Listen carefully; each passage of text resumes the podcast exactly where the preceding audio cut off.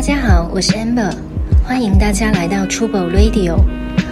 网络喧嚣的当下，我们尝试探寻品牌交流的另一种可能。Trouble 创立旗下全新播客节目 Trouble Radio，每一期我们将邀请不同领域的思考者，一起探讨户外文化、城市生活、艺术创意系列主题。欢迎大家收听。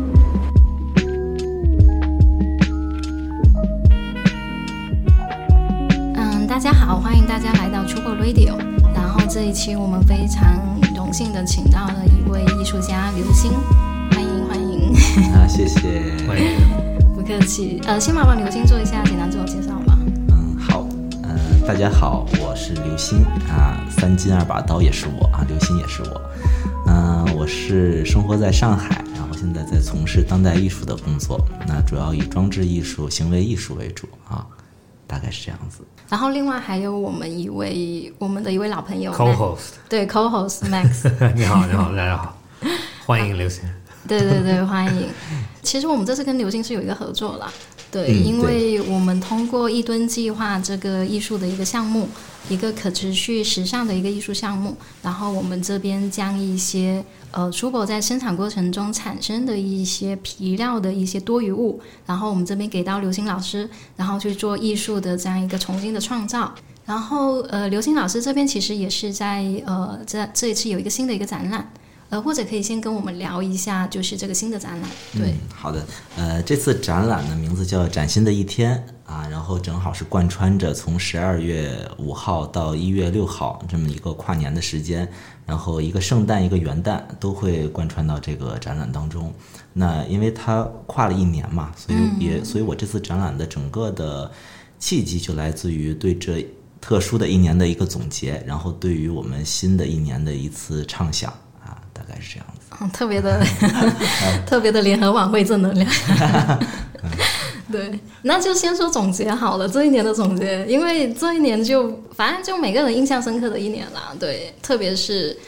呃疫情之前，其实已经发生了很多可能就是比较大家比较震撼的事情。对，然后包括这次疫情下来，每个人的生活肯定都是发生了有一些变故。然后可能刘星老师在作品里，或者是说你自己有一些怎样的想法吗？呃，是的，就是这一年的话，我第一第一反应是过得特别的快啊，就是很多很多人跟我聊嘛，对，对，半年一下子就没有了，什么都没干就过去了，对。对，然后就剩了半年，半年现在已经十一月份了啊，是快马上十二月份了十，一月三十号，对，现在最后一最快最后一最后一天了嘛，对吧、然后十二月份了，呃，特别快是给我的最直观的一次感受。然后第二个就是我们，呃，我不要站在说全人类的角度吧，反正是站在人的这样的一个立场上，我们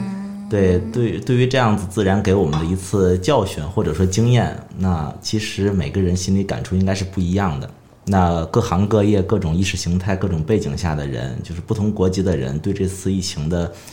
教训也好，反思也好，应该都是不一样的。所以也是我想在这次展览当中去体现的。因为我这次展览啊，是其实还有一个脉络啊，一直贯穿着，就是呃，它和宗教有关，但是又不完全是宗教。它呃来自于我就是疫情之后，我第一次去了一次普陀山啊，普陀山就是我们这边可以去烧香拜佛的一个地方。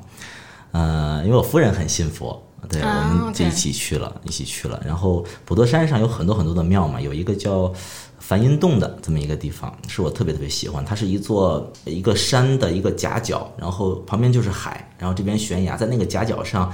呃，在那个夹角悬空盖了一座庙宇。啊，然后我对我对我对我感触我非常非常的深，然后里面供奉的是这个千手观音，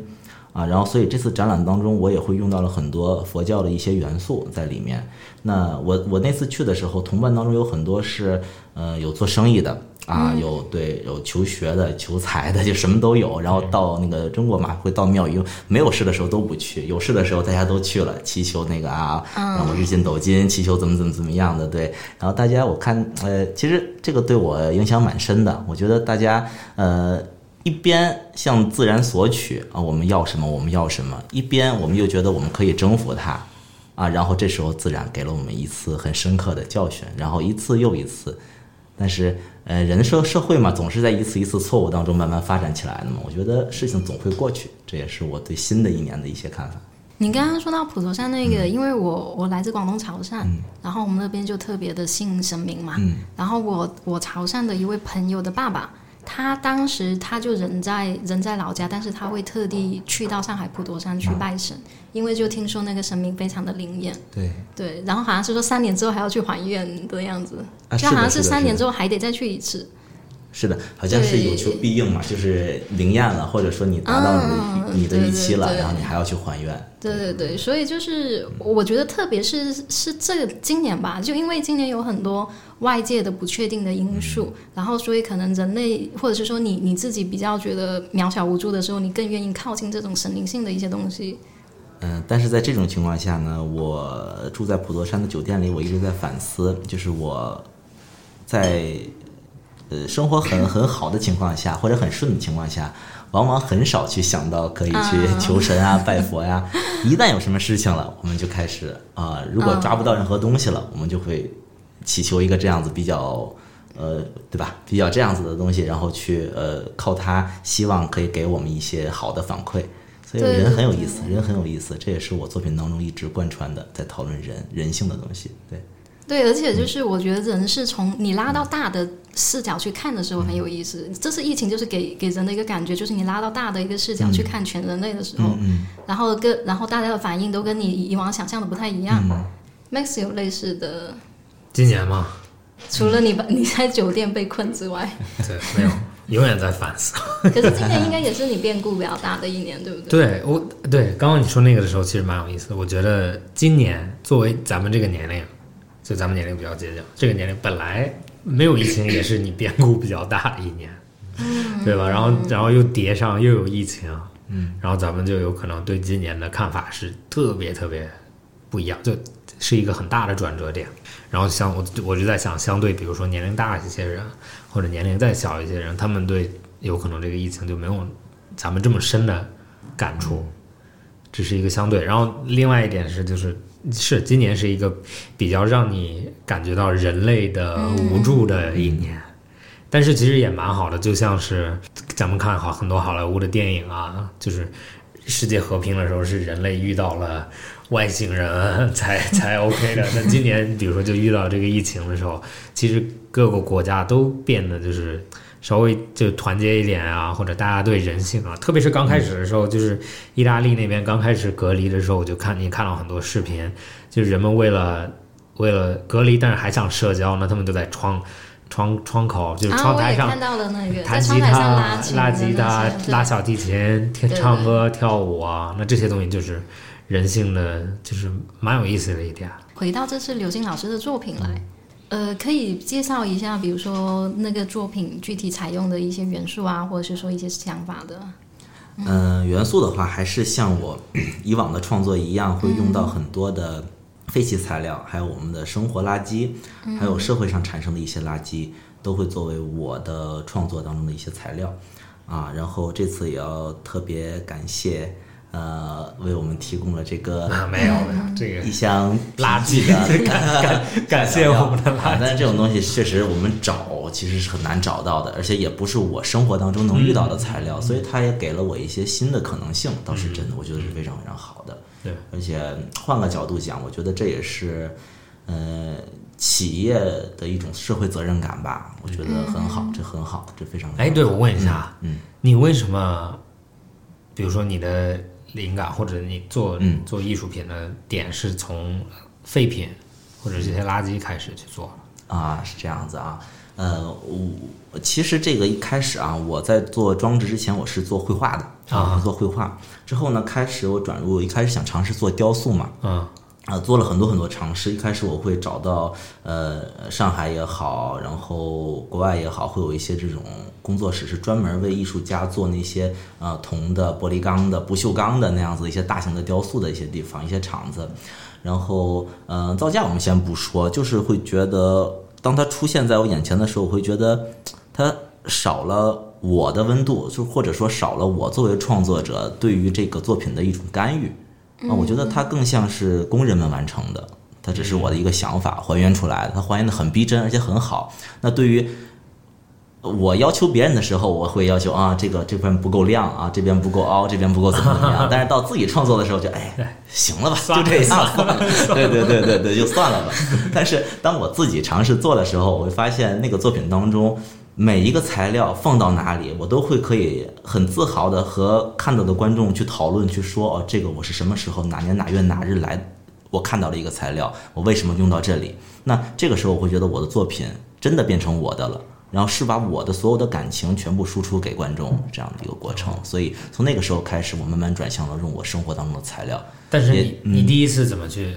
尝试做这件事情？啊，第一次是因为我工作室的这种废料太多太多了，太多太多了。因为我做绘画，然后做一些拼贴类的绘画，那剩下的废弃材料很多，包括我夫人她是做服装设计的，嗯啊，然后剩下的这种边角料也是很多很多的。那从那个时候开始，哎，突然间有一次很偶然的机会，我开始用到这些材料去做了一些拼接的绘画，然后我发现，哎，很能抓到我自己想表达的那那个点。然后之后的话，我开始从通过装置、通过雕塑，开始把这些材料都运用上去了。对，大概这样子。你你刚刚提到温度那个词，就我有一点感觉，就是我以前。因为从最开始，其其实当代艺术还比较新嘛，嗯，比如说特别像装置艺术这一块都还比较新，还有像抽象的这一块。但是以前的，比如说最简单的一些画作、油画什么，也是也是放在艺术这个领域嘛。嗯。然后我我在上海看装置艺术，或者是说一些抽象艺术的时候，经常就有这种感觉，就感觉不到温度。嗯，对。哦，特别是现在装置艺术，它就变成了一个商品化的东西，就。我不是说别的不好，但是就你可以看到，就是从最早的那个大家都认识那个 c o r s 他之前和迪奥做，然后就是然后到现在，从他这个里面到那个日本的那个熊，那个 Bear Brick，然后到中国的那个叫什么 Pop Mart，里面卖那些小小艺术品。Pop Mart 那个就不算艺术品了，就算对，但是手办。但是但是它和只大一点的话就是艺术，对吧？只是体积问题，就是它。人们会收集它像艺术品一样，或者人们会把它摆在一个接近艺术品的地位上面，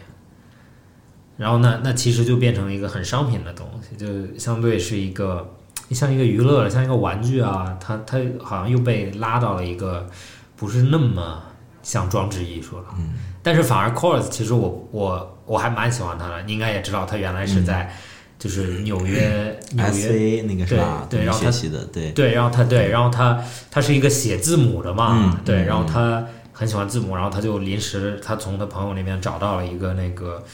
哦，他朋友给他了一个纽约所有的 bus 站的广告牌的钥匙。啊，我知道那个。对，然后他把，然后他就没事干，开那些东西在里面画，然后在大牌上面画他的他的那个小动物。然后，但是他的点，其实我感觉他的展现在还是蛮有意思的一点，是因为他的装置艺术现在就变得特别大，就巨大，就还是在艺术范围里面，嗯，但反而没有做那么多小的手办。但是咱们也都知道，他的小的手办现在也都是疯狂的被抢的东西，对。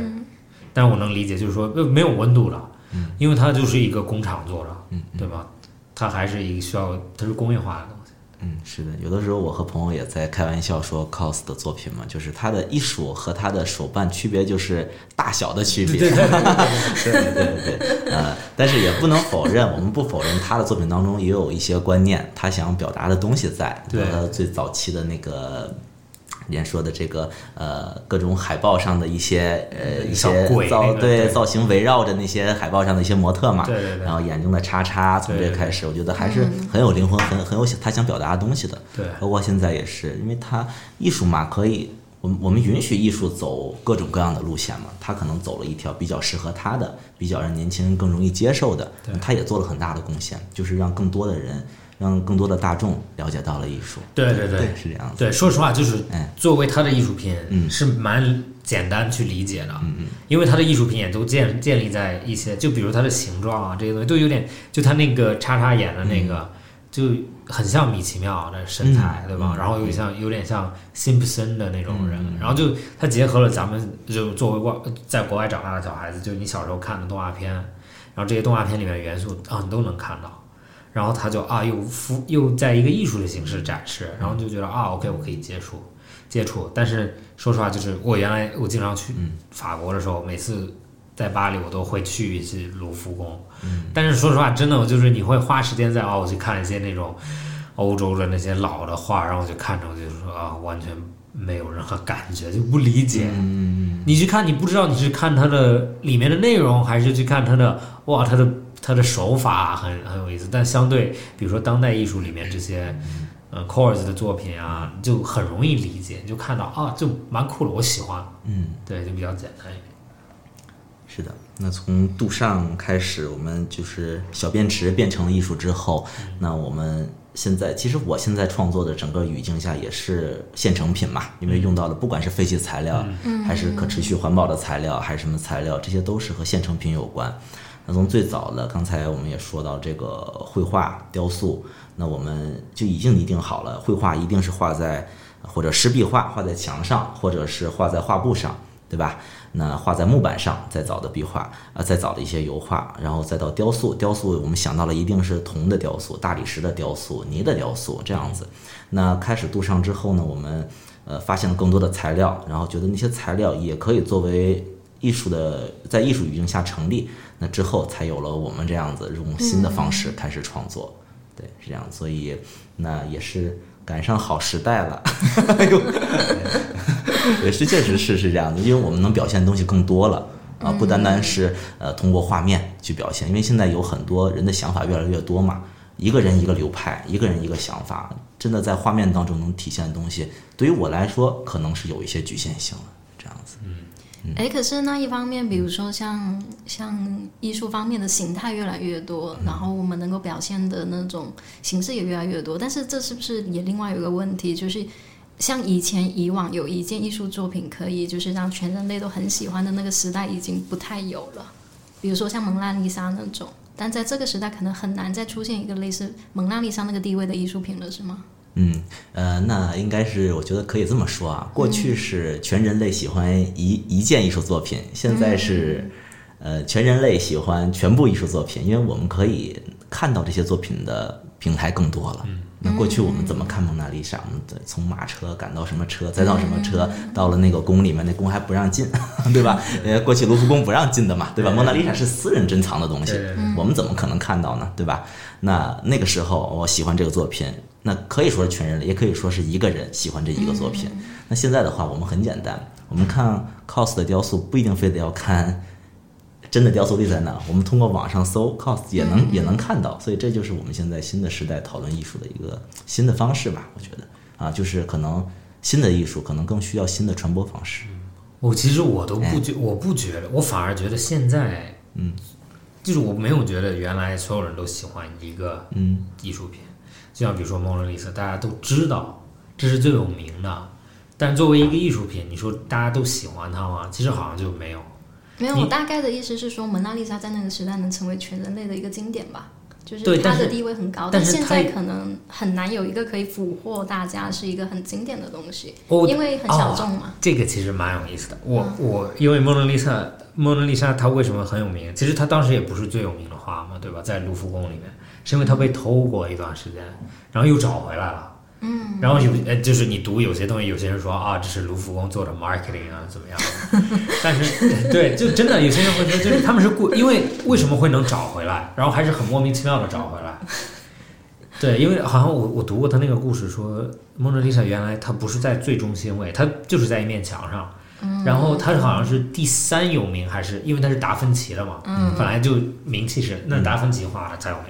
然后有一个人过去把它偷走了。然后好像等了三天，才有人发现这个画没了。啊，OK。然后过了有好多年，各种追寻，然后又找回来了，然后还是完好无损的找回来了。然后我的意思就是说，作为这种作品，在那件事发生以后，它才赋予它真正的意义。然后所有人等卢浮宫重新开门的时候，所有人都要啊，我要去看被偷的那。然后现在你去卢浮宫也是，就是百分之九十九的人都是去看蒙娜丽蒙娜丽莎的，因为就是别的艺术品都是路过一下而已。反而你真的去看有些真正的艺术品，很少人。就你去别的，因为它是像一个方块一样的嘛，然后你到对对鬼子形，这你大部分人都是路过这些去看蒙娜丽莎。有些有有可能有很有名的作品，人连头都不抬，都看都不看。那作为现在当代一现在世界里面。我会觉得，其实全人类也是同样像原来一样都喜欢某几个艺术品的，但是现在的有可能品味更调的更接近你，就像另外一种现在一种当代艺术，我的看法是，比如说咱们微信聊天的那些小表情，它是很能表达现在人类的状态。就是前几天我去翻年轻人的状态吧，我觉得。啊，或者没有啊，年龄大的人也用啊，他们就用很很老的那种表情啊，烟花呀，微笑啊，对吧？对。然后，但是我的意思就是说，作为你你这一波人，你传达的态度是完全可以在你的这种就像你说的传播方式里面体现的，有可能有可能只是只是方式变了，对吗？然后你去看，真的你去翻，如果你去看你的表情列表。你去看你最老那些，你应该不会再用了，嗯，是因为它不表达你现在的状态，反而你现在最上面那几个是你经常这几天在用的，有可能再等五五个月以后你再看这些，哦，就你再也不会用了，对于永远有一个更新的过程。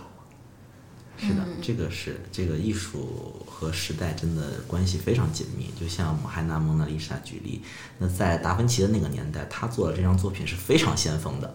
他也是在反映他达芬奇周围的那些人，那个女性当时的样子，然后他把她赋予当时都在画神的神的情况下，他画了一个这样的女性。对于他的那个整个环境下是非常非常先锋的，所以我觉得当代艺术每个时代的艺术都是那个时代的当代艺术。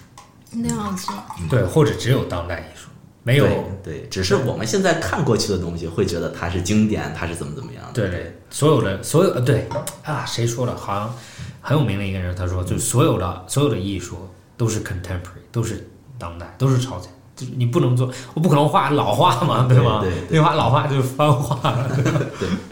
是这样。我觉得可能我们时代稍微的一个特点是，可能比如说像互联网啊、信息技术这一线这这一系列的一个发展嘛，所以导致我们现在有非常多新的一些形式，包括可能一些电子的一个形式。但你你比如说，可能像以前那个时代，可能还是就还是绘画嘛，对，还是在绘画那个范畴。但现在我们确实多了很多不一样的东西，对，嗯，会多了很多可能性。然后可能另外一个话题想问一下刘星老师的是，比如说可能在艺术跟商业结合这个事情，你怎么看待？呃，这个分两方面啊，因为我也有很多艺术家朋友在提到这个问题的时候，会会显示出非常的不屑，或者这也是 艺术家脾气嘛，谁还没有点艺术家脾气呢？对吧？是这样子，对，呃呃，两方面吧，还是拿那个日本一个艺术家举例，村上隆，他是和这个真的所谓和商业结合和接轨非常非常好，和时尚结合的非常非常紧密的一位艺术家。那我其实个人是很佩服这样子的艺术家的。首先，我觉得不管是人或者是艺术家，要知道自己想要什么，是是非常非常非常重要的。当他明确到我知道我想要什么，我的群体是谁，观看我作品的人是谁的时候，那我觉得他已经成功一半了。就是他知道自己是人的 人生是哪个？画那个小花的啊，摩尔摩尔卡米，对对对，摩尔卡塔卡西摩尔卡米，对对对。啊，他也是非常受人尊敬的一位对对对 A 类的一个艺术家了，不管是艺术市场还是说呃，在这个艺术圈的地位都是非常非常高。但是对于他的讨论也是分分两个极端，喜欢的很喜欢，不喜欢的很不喜欢，是这样。你对不有可能不喜欢他的就是站在一个那种道德的高点，就是说就是这对就是道德就是他我的价值观比你的高，就像我是艺术家，就像你说艺术家体系，就是艺术家就不能。太商业，但反而他做的就是非常好，他又商业又，就也不是，有可能他就像 Core 有点像，大家都非常喜欢他，然后识别度非常高，然后有可能大家都稍微有我我觉得艺术家有可能稍微都有一点点嫉妒，就是慕嫉妒 恨，对对，啊，这个普通人都会有啦，也不一定要艺术家，就人类都都归根结底都会有一些。对，但是他是你的同行嘛，就是为什么他的东西这么受欢迎，然后反而你的东西就。其实大家就就我啊，那天跟谁说呢？就是说艺术家嘛，有些人就是我做东西，或者我的性格就很封闭。我是艺术家，我不我做的东西不是给别人看的。但是表达就是就是，那你为什么要做这件东西？你当然是要给别人看，它是一个沟通的方式嘛。有可能只是你不用语言，你有可能要用一些行为或者一些作品去表达你现在的态度。但是这个东西还是表达给别人看，因为你内心可以完全的理解你自己想什么。嗯，其实是的，艺术家都想做展览，展展览为什么？其实就是给别人看嘛。对对对，只是有没有想通这一条线这一个脉络。那村上龙其实做的就非常非常的好，就是他想他就是我的作品要让更多的人像病毒一样传播给更多的人。我和时尚去结合，我和这个呃侃爷啊侃爷啊去对吧？去做去做一些事情，和所有的他能接触上的所有的人去做一些事情，包括和 LV 的合作。那他让他达到了他的目的，就让更多的人知道他。了解他，那这是一条线，另一条线就是他作品本身。他作品本身可能是在探讨，虽然看起来很很欢声笑语，很所谓的很多人说没有内涵，像那个书皮一样，对吧？像包装一样。但是他可能背后讨论的是日本二战之后作为战败国，那那一代人兴起的这样的，因为日本没当时没有当代艺术，他们的什么是他们的当代艺术？就是动漫文化，作为他们的亚文化，是比当代艺术不知道要强大多少多少倍的这么一股力量。然后它反映的就是那一代人在这种很经济很低迷，然后就业率非常非常低这样的大家看不到任何希望的那样的一个年代下成长起来一批人，它反映的就是这批人。所以我觉得他是。嗯，脚踏两只船不对吧？这么说，但是是真的踩在了两条非常好的线上在走，一条商业的得吃饭得活着，他有二百多个员工在帮他哦做作品，哇，对对，他有二百多个人啊，然后工作室每天二十四小时的开，就是一直一直在做，一直一直在做，自己一个个个体艺术家是完成不了的啊，就像我说的，一个艺术家可能我做东西啊，那个啊。大概就完了，可以了，不用说再怎么。但是他如果有二百多个人去帮助他的时候，他会要求他的作品要非常非常的精确，要非常非常的好啊，这就是雇人和自己做的一个区别吧。对，然后然后是这样子，然后在另一条线就是他的学术这一块，我觉得也很好。对，其实我觉得艺术家和商业，嗯，如果做得很好，结合的很好，然后做好这个度的话，其实是非常非常高级、非常非常好的事情。对，其实它的对，就像你说，像病毒一样，这它它稍微有一点在讽刺日本的那种消费高消费文化，但是它它反而又带出来这种高消费，就它一个花卖好贵，对对。对，但是他就就是你知道那个你知道那个我知道，对，就他那个花嘛，其实就是在讽刺这种这种假的笑容啊，大家都每天都是笑的开开心心的，然后就在这种无限消费的体系里面生存的人，但是另外一点，我想我想说的是。其实，我觉得所有艺术家都是比较，都是有商业的部分的，因为就像就像咱们说很老的或者现在的人做比喻，就刚刚我给你放那首歌，就我们自己做的歌，就像他他日常工作就是吃饭的东西是做别人的广告配乐嘛，那他下面不需要赚太多钱的，或者就是只是弥补一点金金钱的，就是可以帮。他喜欢的品牌或者他自己的 team 去做一些音乐，那相对就是像比如说原来的梵高啊，如果我说错的话，你改正我。就是他他们其实或者那个 Andy Warhol 就是当代一点的，他们都是他当时画海报的嘛，就是在有打印机或者有 AI 之前画海报的。那反而这些设计师们其实都是只是艺术家的一部分，就是你不能说他赚钱了就不是艺术，然后不赚钱才是艺术。对是的，是的，是的。只是我好奇哦，比如说艺术家，你你涉及到商业，你可能比如说你满足满足一部分人，会不会有一个纠结，在于你的自我表达跟商业需求之间不不匹配的时候，有一种纠结吗？目前的话，我倒觉得还好。对于我来说啊，对于我我自己来说还好。那呃，其实呃，很多观众现在观众的水平各方面都是非常非常高的，他能看到什么是好的作品，什么是。迎合着我们去做的一些作品，对，所以我觉得对于我来说，那我做的作品有一部分可以被商业化。其实它并不是因为我去迎合了这个市场而把它做了大家更喜欢的东西，而是把我的东西转化成了一个别人可以放在家里去摆放，或者说供他们去欣赏的一个东西。对，所以我觉得它是一条线下来的。而不是说我哦最最近流行什么样的包，怎么怎么怎么样啊？我我三件把刀，我也要做这样的包，而不是这个样子。对，所以它是一条线。嗯，那是做品牌 嗯。看看先做作品，我先看看流行趋势吧。今年深有体会。今年啊，流行红色啊，要做几个红色的东西。但是艺术艺术就是是那天咱们在合集。聊可持续艺术啊，时尚，其实我感觉是时尚和艺术本来就是一个，他们两个就永远连在一起。就是作为时尚的人，或者作为艺术家，有可能艺术家比时尚更超前一点。就是作为一个时尚时尚界的人，你是要穿的跟别人不一样，但是别人接受，就是别人觉得你的东西好好看。但是有可能艺术家，你就可以在一个更高级的，就是我可以在别人不喜欢的时候做这件事情，但是前提就是社会喜欢什么，你要反着它，稍微反一点，或者稍微往某个方向推进一点。就比如说今年大家都做哦红色，那作为品牌的话，你如果不做红色，没有人会穿你的衣服，那有可能就要 follow 一下。但有可能那我就做另外一种红，或者跟红元素有关的。但是作为艺术家，有可能我就哦，大家都在做红色的时候，我就做黑色，然后这样子去推动社会，然后从从这种反潮流的方向去走。其实现在是最潮流的人是反潮流的人嘛，对吧？因为很多品牌他们就哦，我就我的季节都不做，我连我连我没有我没有元素，我就是我想做的衣服。其实它跟艺术是蛮像的。嗯，是的就更自由，嗯就是包括商业上的创作也更自由，然后艺术家的创作也更自由，还是一个比较向好的市场。对，这个就前提就是就像是，对，就像啊，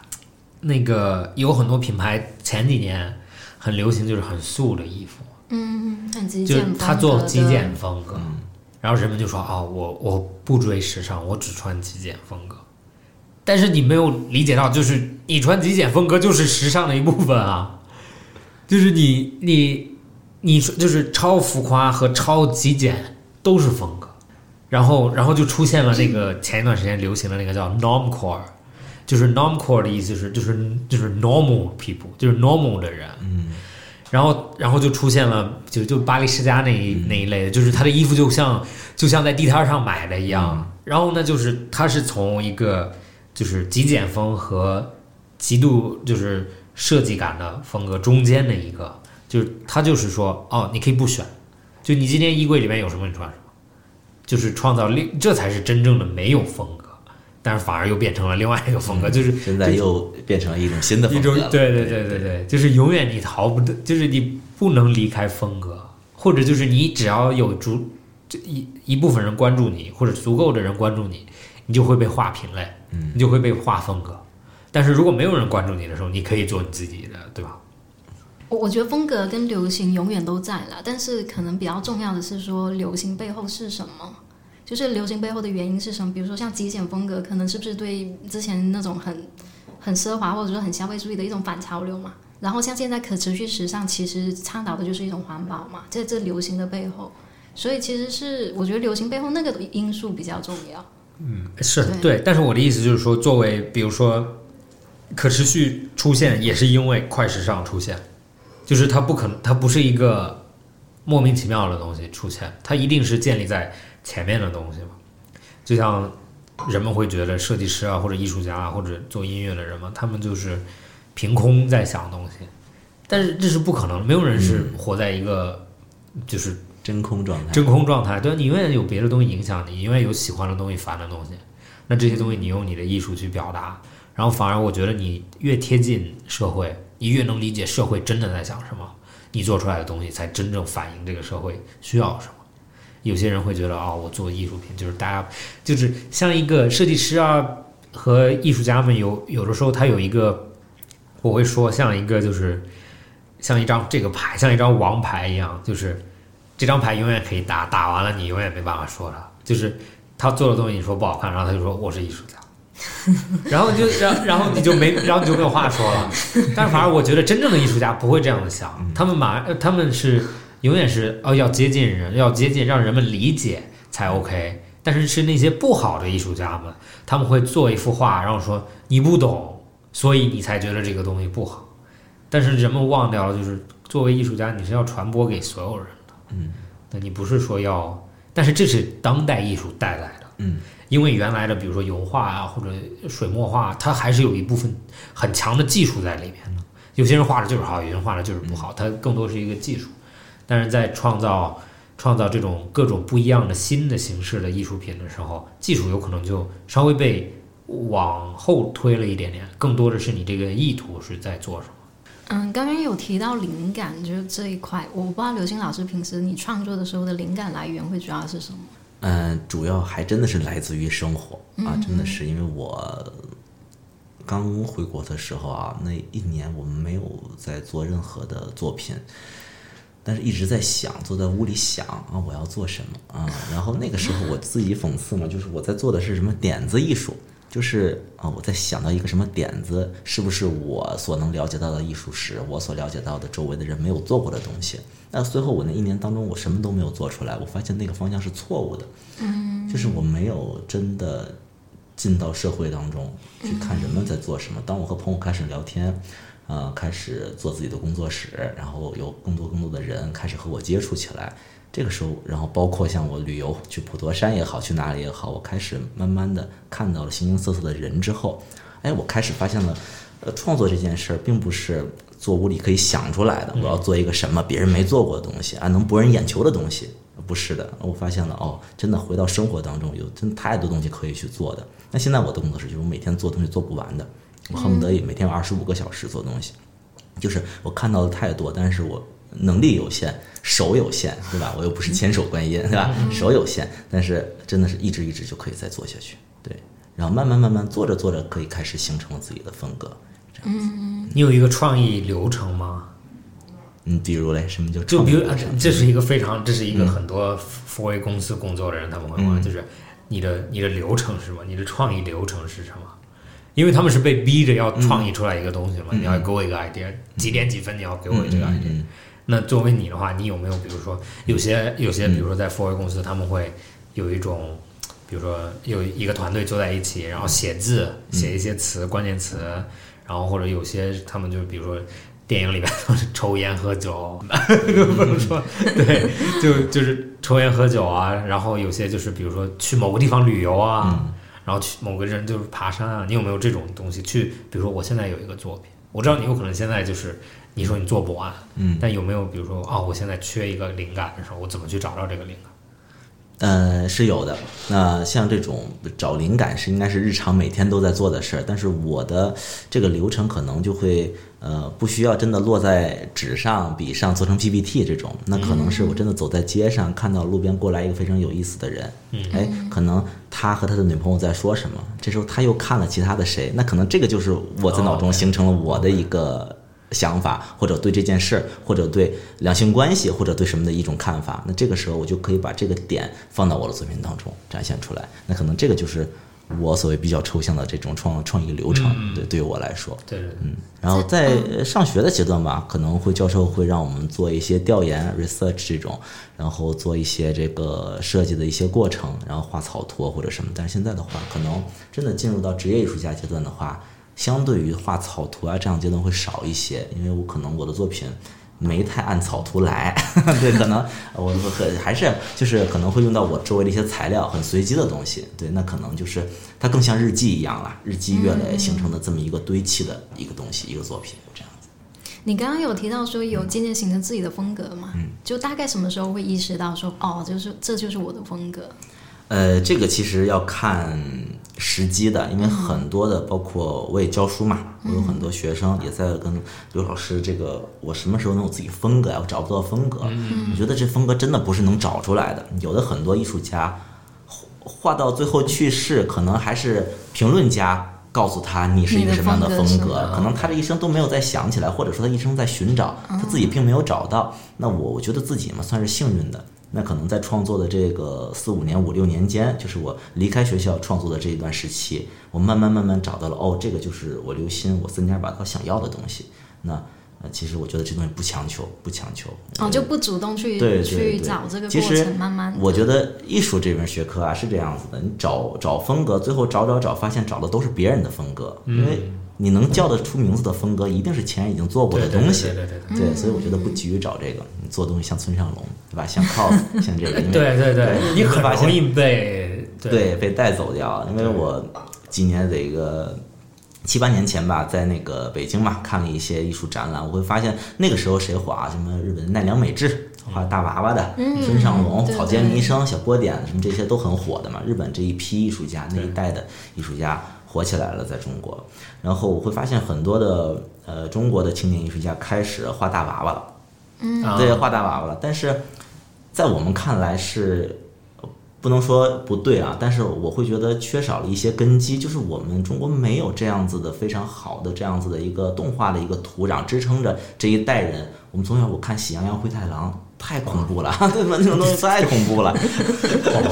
别提那种动画片，我受不了。是不是啊？对对没有在那样的一个沃土当中成长。那时候，那时候那时候我会发现了，哦，我能很很清楚的看到，哦，他是在找风格。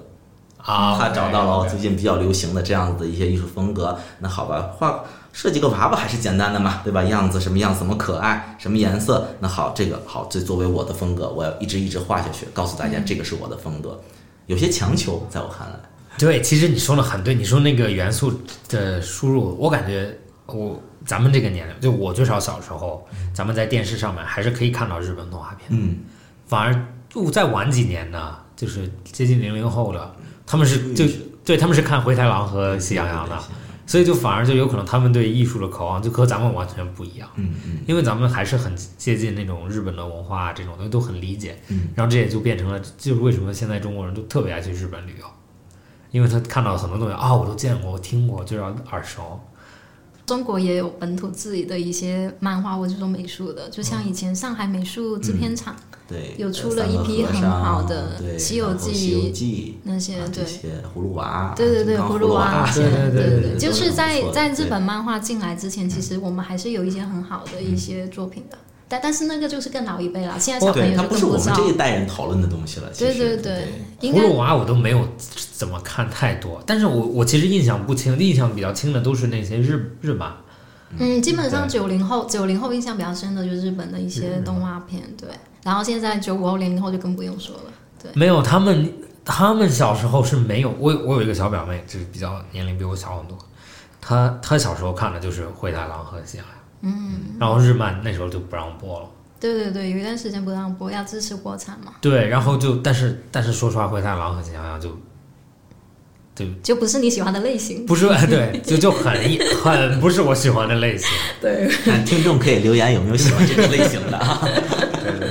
没有，我我们不评判好坏，只能说不是我们喜欢的类型。就是他非常有可能当时也很缺这些东西，你也不能逼着他出来，然后你那就有了。那现在慢慢慢慢，前一段时间不是有那个哪吒啊，嗯，还有对，那个个我也看了，对姜子牙是吧？对然后他的风格就比较鲜明一点，嗯，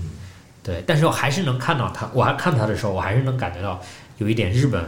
那种，还是有学习的成分对，在就他的场面他的风格在对对。其实也都一样，就像日本人画漫画的时候，他们也都是取实景的嘛，嗯就在实景里面拍张照，然后回来再再再去漫画它，对。嗯，就都是一个过程啦，慢慢会有自己的风格，像刘老师说的一样。是的，慢慢的就会好。哎，那那我问一下刘星老师好了，就是你是很早就想说自己未来成为一个艺术家这样子吗？还是说可能是慢慢做着做着发现哦自己是艺术家了？这个就得说到小学啊，小学不都是要写那个 对，长大你们要做什想做么？呃，对，有医生的，有科学家的。那我们那个一个班里四十多个学生，最后没一个成科学家的。到 啊，对，呃，到反正我从那个时候就写我要呃我要做，当时叫画家嘛，当时还不懂什么是艺术家，什么什么当代艺术不懂的，七八岁的孩子嘛，我要当画家。呃，最后也算是哦，你呃写的就是画家，对，就落实、哦落实落实这个 这些这件事儿了，对，也算是落实了吧。所以我觉得是，那应该说是我从小就干这个。那我五岁开始学画画，那个时候是，呃，就在我住我外婆家嘛，住我外婆家那个在外婆墙上画，在墙墙上 画在。外婆墙上画，我我的姥爷就外婆，墙外婆没有打你吗？对外外公很支持我，哦他说不要拦着画 画，然后画画着嘛就养成坏习惯了，到幼儿园里面也在人学校墙上 然后老师就，然后跟人刷浆，我印象很深的刷浆，然后我就偷着，老师不注意，哎，一颗白菜诞生了在墙上，对，然后最后老师就找家长，那个给孩子报个班儿吧，别在我这画了，这墙越涂越厚，五十平的房子，刷浆刷成三十平了，越涂越厚，你说这是行为艺术老师，学生越住越窄了 啊。然后对，那个时候就开始画，一直那我也蛮庆幸的啊，父母算是很开明。那很多的中国学生是这样子的，到了初中、初三、高三，马上所有的这种课外的活动都停掉了，主主主抓学习，啊要要学习，别的都是次要的，要停掉。但是就是那样，我都风雨无阻的一直在画，啊，每每周画，每天画。对，然后其实换个角度讲，我要是不干这个的话，我还真不知道自己能干什么。没有别的特长，也就是会干这个，所以但是也庆幸，那会干这个，最后还能做这件事，靠它吃饭，其实也算幸福的。对，每天做这个事。对对对，听起来很让人羡慕。对，我觉得现在很多年轻人的问题在于不知道自己要干嘛，现在还问这个问题吗？他们肯定都问啊，这个是当代青年危机的一大危你机。小时候，你记得你小时候写什么吗？我多多少少有点关系，我小时候就是想写东西，啊，想写东西，对，然后小时候想写东西，然后长大也也算是跟写东西有关系的，对。那你呢？我男孩我吧，就有可能会想写做运动员还是什么，我有可啊，能对，国外的男生好像对运动员就是有一种对对，就很想很想当运动员。运动明星这些。因为他们就，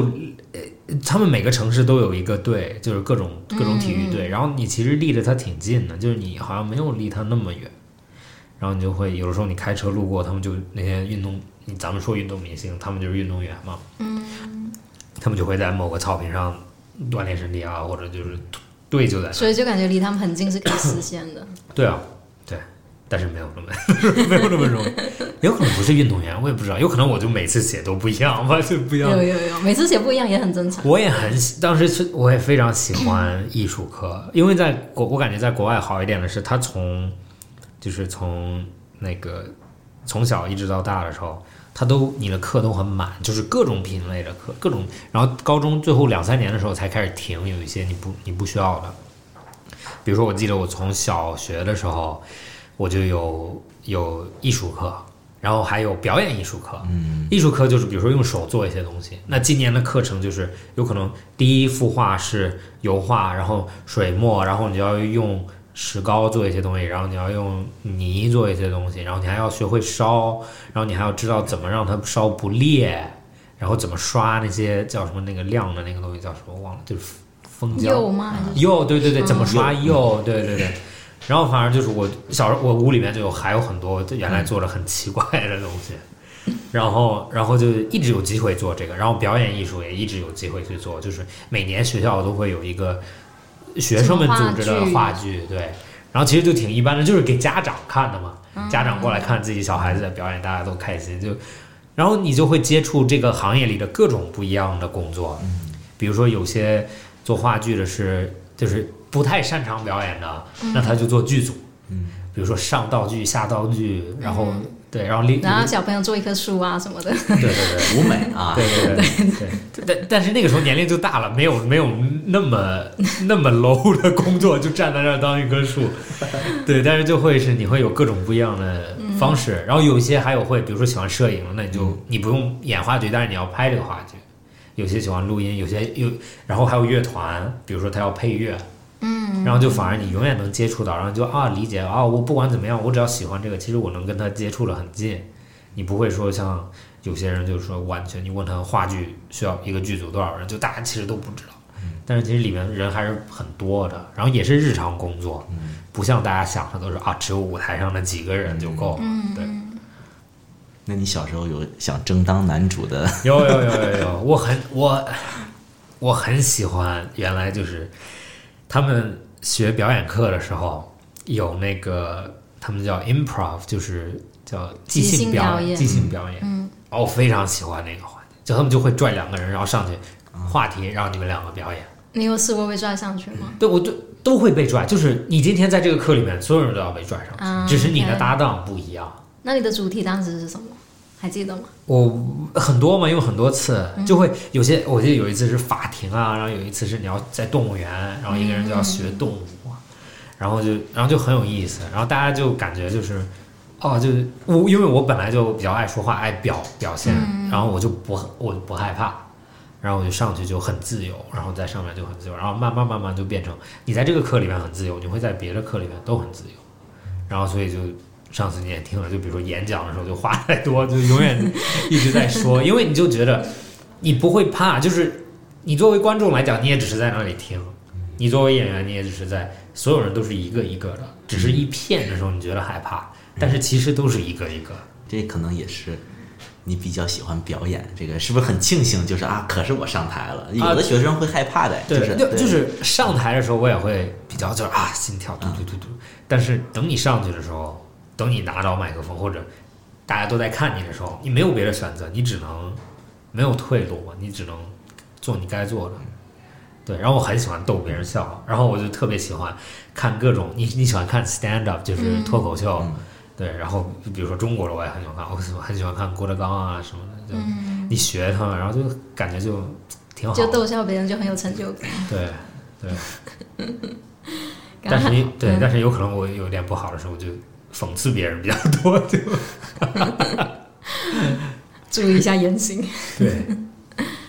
你有你有你有想你天津长大的，你有想做那些，比如说那种行为艺术那种的吗？嗯，说相声嘛是从小听的，从小听到大。那天津也没有什么太多娱乐活动。那个时候我小时候听相声还没有什么郭德纲了，对，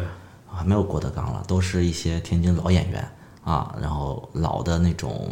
呃文艺工作者吧，算是就是那种撂地嘛，我们叫撂地说相声的，对，撂地就是。北京叫天桥，都是在桥上说相声，一群人围过来，你说的好给你钱，说的不好人家一拍而散走了，这样子啊，是吗？对，就你要先说完，先说再给，或者很多书还有评书嘛，这种这种东西，他是说到一半给你钱给钱啊，说到一半，我说到这个他那个好他。砰的一下拍了一下桌子，然后推开了门。这时候，嚯，开始不说了，底下来波 拿拿波钱，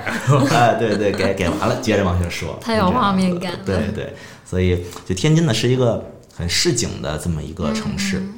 那就市井文化很多，所以也可能是我后期创作为什么有很多讨论人性啊这方面的东西，可能从小接触的比较多。那听相声基本上每周是必听的。那茶馆听相声，那天天茶馆听相声，那个时候，呃，十块钱、五块钱一张票啊，就进去听，可以待一天，可以待一天听相声。和我的我的朋友也都很喜欢听相声，所以嗯，很很好的一个地方，很安静，适合养老，适合养老的地方。天津，天津很适合养老，对，它很慢很慢的，是吗？就有一个呃，就是它是叫九河下梢天津卫嘛，三道浮桥两道关，呃，天津是一个就是。呃，海海港城市，它有很多很多的水，然后是以码最早是以码头为主，那就天津早餐就能看出来，就是煎饼果子，啊，这个卷这个卷那个，然后我们叫什么各种呃，现在都忘了什么炸糕啊，还是多点炸糕，包子，你们发现有一个特点是什么？就是全都能拿在手里吃，哎，这个就是因为天津天津的码头文化，所有人都是扛包。在码头上工作的人，所以早餐必须拿着可以吃，呃，所以你会发现天津是这样子的，对，所以那个就很市井。那听听相声呀，呃，一般这种码头文化的地方，就是早上四五点就开始工作了，呃，一趟趟搬货或者怎么样的，下午就没事儿了，下午没事儿就是听茶馆听什么这样子，所有人都这么生活，所以慢慢延续到现在，他的那种呃这种俗文化所谓的是是比较比较多的。他们说相声是不是说的都很都比较脏？呃，当就是现场的那些，现场的那比二人转稍微好一点儿。对，不能说二人转不好，也是人东北黑土地孕育出来一种文化啊。呃呃，有也也很博学，也很脏。也很俗，就是雅俗共赏嘛，对吧？又吃大蒜，又喝咖啡，就这么一个地方，就跟单口喜剧一样嘛。啊，对，就是他说的都是很实际的事情，你才会笑。来源于生活，对，来源于生活。如果他说的都是很高大上，你都听不懂，那就对啊，对，全是甲骨文，听下来一个人没没有笑的，对吧？拿钱拿不到的，对，是这样。对对对。啊，我想起来了，我刚刚想问的一个问题是，我很好奇，就是因为刘星老师在行业里面这么呃，在领域里面这么久嘛。那比如说，像之前你刚刚提到说，有些年轻人可能会受日本文化的影响比较深，然后创作有一些日本的痕迹。那现在会不会就是有一些其他方面的一些变化呢？嗯，现在可能是因为呃，中国的年轻人，包括也不能叫年轻人吧，就是中国人很有一个非常好的长处，就是善于学习啊。嗯，就是我们能很快的拿到。西方也好，然后中国周围国家的一些文化也好，这也可能也是儒家文化的一个特点。海纳百川，我们包容一切，学东西非常非常的快。所以现在的话，我觉得好像日本文化那一波好像稍微过去了一点了，现在开始往欧美上发展 是比较多的。对，因为呃，这欧美的学生和回回国的学生也越来越多了。现在很多的我的亲戚啊、朋友啊、周围的小孩都是去英国读书、去美国读书的会比较多。那这时候他们带回来的是一套很西化的当代艺术，也好也不好，因为当代艺术就是西方语境下产生的嘛。啊，然后最有话语权的可能是纽约，对吧？从最早的巴黎转移到艺术中心，转移到纽约，那它和整个的这个经济发展是有关系的。那从纽约可能最后要转转到上海，转到对吧？也是有可能的，因为中国的这个实力现在慢慢起来的嘛。那最早巴黎作为艺术中心，也是因为巴黎这样的一个呃整个整个这个经济文化这样的一个支持，它才成为了所谓的艺术中心嘛。后来后来的纽约也是这样子，对，所以可能还会再转移。那我会发现很多的。呃，朋友也好，青年艺术家们也好，在创作的时候，很容易陷入到一个误区，就是他们会在国外去创作一些所谓的东方的一些文化的东西，对，然后在中国去讨论一些西方文化的东西，是这样子。对，其实还是回到我们最早那个母题，就是艺术家要知道自己是谁，他要做什么，要真的从心出发去做一些东西，可能才不会有西方、日本各个国家的这样的影子。对你刚刚提到那个，我想起来之前有一阵，我不知道现在还是不是，就之前有一阵国外就很流行，比如说用一些东方元素的东西做一些什么东西，比如说比如说国外某个品牌就很喜欢，就已经是一个国外的品牌，但很喜欢就比如说用东方元素做一套产品，嗯，但是你又会觉得这套产品是东方人不会用的，就好像是西方人才感兴趣的那种那种东方元素的，就是他们的观点。对对对，但但就是做出来，就我们本身看着会觉得有点怪。对我我会觉得好像之前是有这样的一阵潮流。是的，是的。但是而且但是还不愁卖啊！虽然我们在说它怎样怎样，人家还真不愁卖。就是 中国还有句俗话嘛，叫“外来的和尚会念经”。你但凡一个中国设计师，他是用这个什么龙袍了，用这个用那个，你看吧，网友们哎呦骂死了。哎，一个大品牌，西方的大品牌。随便抠个中国的图往上一放，哎，买的人很多的。但是当然也会有一部分人去去批判这样子的事情啊。对，但是呃两说吧。那可能这有一部分原因是这种商业上的一些原因，我们要讨好对吧广大客户或者怎么样。中国这个今年或者怎么样会做一些对吧？呃呃，就是就什么这个这一年的一些图腾上的一些东西，包括有些品牌用什么老虎、竹子这样子非常东方的这些元素去做。那这个更多的可能是出于商业的考虑吧。对，因为对，就像有一些，但是同时现在消费者越来越挑剔了，就是作为这种元素，有可能我不那么买单了。就原来那些东西，就真的，比如说一个大牌，只要是个红色的，春节前后就卖的好。或者上面只要带个龙，带个什么的，然后现在反而过去看它，就感觉很俗，就你不能这么简单的去做中国文化。对，像之前比如说口红，可能到到春节就做一个什么鸡年、蛇年的什么那个对对包装啊，对对对。但但你你就会看着那个，你就会觉得不是很想要。对，因为现在现在大家就比较挑剔，就咱们这一代人比较挑剔，但是之前那一代就是，比如说所有别的颜色都没有任何中国元素，那这一个就中国元素特别重，那你其实就只能买这一个。对吧？比如说，对对，就是比如说一些化妆品啊、包包啊这种东西。但是你再比如说，现在你再去看一些那些品牌做这些东西的时候，他都要花很多精力去做，他要变得更聪明才可以做。对，嗯。你你有看到？你觉得你觉得那些属相的东西你会买吗？我绝对不会买，我看着就觉得好傻。哎，但是你不信？比如说你本命年的时候，你要穿红的东西吗？哦，我不信，我妈我妈都劝我干嘛，我都不信啊！你不说什么都不做，对我就本命年我就什么都不做，然后我也不觉得本本命年那一年有任何特别啊？是吗？就我感觉那是一个心理暗示吧，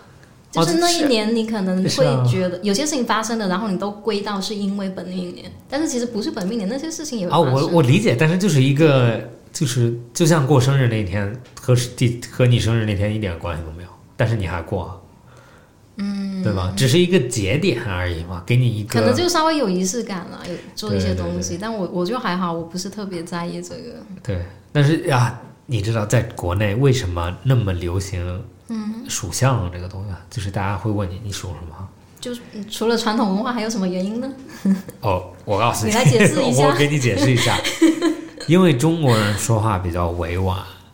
其实大家哦，就不好意思直接问年龄是吗？对，然后他就会问你属什么，然后我作为一个视觉判断，我能就是我不可能判断错轮吧，就是你不可能，比如说你属什么哦属猴，然后我不可能猜你大十二或者小十二，嗯，那就有可能就是啊你是属猴，那我就啊 OK 九二，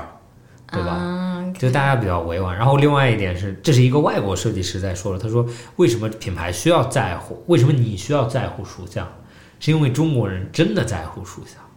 就像今年疫情鼠年，然后大家就对吧？就是然后还是一个特别的鼠年，我不懂。嗯，那其实就是这些事情发生了，你说是巧合或者怎么样，但是这些事情发生越多，人们越相信。比如说龙年男孩子就多，对吧龙？年生小孩的多，对，生小孩的就然后多。鼠年生小孩的少。少，对。对那作为作为比如说商业化品牌，你难道比如说你是卖婴儿用品的，你当然知道龙年你的销售一定会，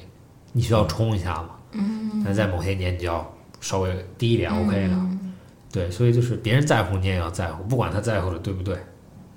是的，我记得有一年在营销那个金猪宝宝嘛，说啊今年是猪年，而对且还是金猪年。对对我对，朋友就是、我朋友，她怀孕之后，她就很担心在在往后那个节点生，她就啊非是常希望在猪年生。对她差她差点还去问医生说怎么可以催早点生，然后呢，他他他最后还是赶正最后还是正常正常顺产了，然后就是猪宝宝，然后他就很开心。是的。而且我觉得现在有些九零后妈妈真的也不要太过分，他们有些会细致到我想要这个小朋友什么星座。哦哇，啊，对对，这个这个就有一点太入戏了。但这个对星星座星座一样的嘛，对吧？只是一个开场白一样的，就是大家聊一下一个共同点，对吧？世界上怎么可能只有十二种人？对对对对，我赞同。聊点别的吧，你除了艺术还有什么爱好吗？除了做艺术，日常中日常基本上被那些活儿占满了，然后爱好嘛，你说旅游吗？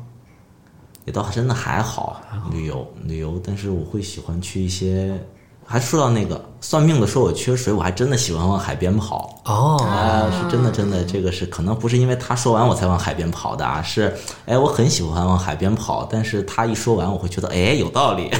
是这样子，对，我很喜欢海边。你是去去海里面，还是就在海周围？海里面，海啊，尤其海里你下海下海，我真的很喜欢，很喜欢，然后海边也喜欢，我能坐一天就能把自己烤化掉，那样子，对，回来全身痛啊，洗不了澡那种，但是真的是很享受，我觉得对。你去去海海里边做什么运动，还是去钓鱼啊什么的？呃，运动也有，然后这个这个愣那个放空啊，放空北方叫愣神儿。你会进海里面？海边放空，然后站海里面放空都有过。哦哇对我真的很喜欢，很喜欢。然后，呃，迈阿密，然后洛杉矶，我都很喜欢去。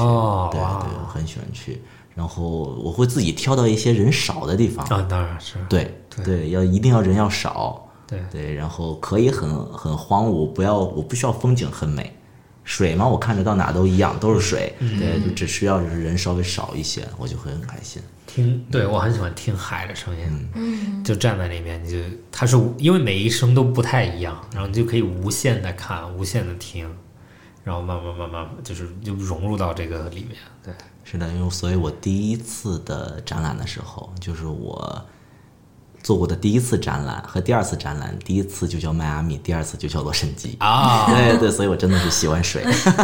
真的很喜欢。真的很喜欢，不知道为什么。对，第一次展览在哪里？就在上海，就在上海对对，就正正经经的一次展，就是在上海这边。啊，所以其实你回国之后就来上海这一边是吗对，回国就在上海了。嗯，没没有挑北京离天津近一点的城市吗？也没有，因为当时有小孩嘛，小孩觉得这边空气更好，北京空气也很好，北京太干了，有点干。没有海，主要是。啊，对，我也非常喜欢有，我喜欢有河的城市。嗯，其实我最后喜欢的所有城市中间都有一条河。那比如说像伦敦、墨尔本也有一条河，嗯，然后上海我很喜欢，嗯，然后对悉尼那边也有，但它它是海了。那水嘛，感觉海嘛是个循环、嗯啊，是个循环。你站在那里，感觉又是在起点，又是在终点的感觉。嗯，对我觉得对，很舒服，让人很舒服。对对，然后它让气候变得也很舒服，嗯就是永远这个季节变得非常鲜明。对没有没有水的地方，就比如说就不会特别就没有那种感觉。那你运动吗？运动也不不是特别擅长运动，哦对运动这块不是特别擅长，踢过一次球还把腿给摔了，就踢过一次。后来呢，我就把这踢球这事给戒掉了。有人说抽烟有害健康，最后把电视戒掉了，是吧？对对对不看电视了。那你做饭吗？做饭啊，做饭会一点。那在国外生活嘛，肯定都得、都得会做一点，做不好吃吃不死人 就行了。对，对，做饭，嗯，对一般般吧。其实懒得难难，我不知道你喜不喜欢做饭我，喜欢做饭。你很喜欢做饭对。对。他他一直哦，他他做饭听说是很好吃，哎呦对，非常手艺非常好对对没问题。等我对等我有厨房了，我就我现在那你喜欢刷碗了？哎，这个是我我只要做饭我就刷碗，你就刷碗我就刷碗。啊，哎，那真的很好，好习惯。因为 本来你就做饭的时候，你手就一直站着嘛，嗯然后反而就是我做完，我很我不喜欢，你就顺带把我东西不喜欢。把锅扔在那边，就让别人来刷，然后我就就是热一点的锅容易洗，对，所以我就做完就洗，做完就洗做完就洗，然后就。对，然后但是这个是跟经验有关的，就是你做的饭越多，你做饭越干净，就是越简单，然后你不会开很多，就是乱、乱手乱脚了，你会越整齐，越整齐的时候你就就加一个环节洗一下就 OK 了。那你是那种喜欢在做完饭之后先不吃饭，先把碗都弄干净再吃饭？还是对，我对我就如果如果做一些，比如说锅真的很脏的话，我会先把锅泡一下，处理一下，处理一下啊。要不你等一会儿回来，反正还是你自己洗嘛。趁热会好弄，要不都干掉了。干对对对对，干掉对对你就很洗不掉了，对。对。两个特别有生活经验的男生。嗯，对，我是刷碗，天天被逼刷碗。我刷碗有经验，做饭没经验。哦没事，下次咱们一起，咱们一起就咱俩 OK 配。合，咱俩过，对，都请。刷碗，我跟你说，疫情的时候，咱们今年特别搞笑。今年上半年的时候，就是我回国，我就从国外回来，当时国外没有什么疫情，然后我就回来，然后不用隔离，然后我就在家，但是不让出门。然后我就在网上看怎么做日本的米饭，我想做日本的那种寿司米，啊，然后他就说要洗十几遍，然后你知道中国很冷吗？那个时候一一二月份，一二月份好像，然后就在厨房里面，然后开着水，然后我就洗碗，然后呃洗米，然后就一直在那边洗，然后洗了好长时间，然后第二天我的手发现裂了，就就就然后我想问，那个米好吃吗？就好吃的好吃，真的好吃。那还是值得的。不知道，就是不值得，不值得把自己的手皮都洗掉了。对，对，然后就觉得啊，好有意思，就是反正就是用手做一些东西，然后跟季节也有关，就啊，发现啊，冬天有可能就不要这样子，夏天的时候就 OK。然后就跟地方有关系，就是日本它因为比较湿润嘛，它就可以这样子去做。然后反正你在中国北方，你就不要去搞这些东西，然后就变得就接地气一点，你会活得好。活得好一点。对，就像刚刚你说的，就是喝凉水和喝温水这个问题嘛，我就说，因为你你在国外可以喝凉水，你在国内就最好冬天喝点温水会舒服很多了。是跟着大家走肯定是没有错的。对，大家都喝。是中国气候干嘛，气候比较干。对，然后冬季对南方还好，北方开暖气嘛。我们从小生活在北方，开暖气都得把那个湿衣服呀、什么都要晚上放到那个暖气上，要不啊转天人成干尸了，就是很干很干。啊，对对对真的，我在北京上过学，有一次我洗了一堆衣服，一篮子，我就我有点懒，然后我就说算了，我说扔在那边看会儿电视再洗。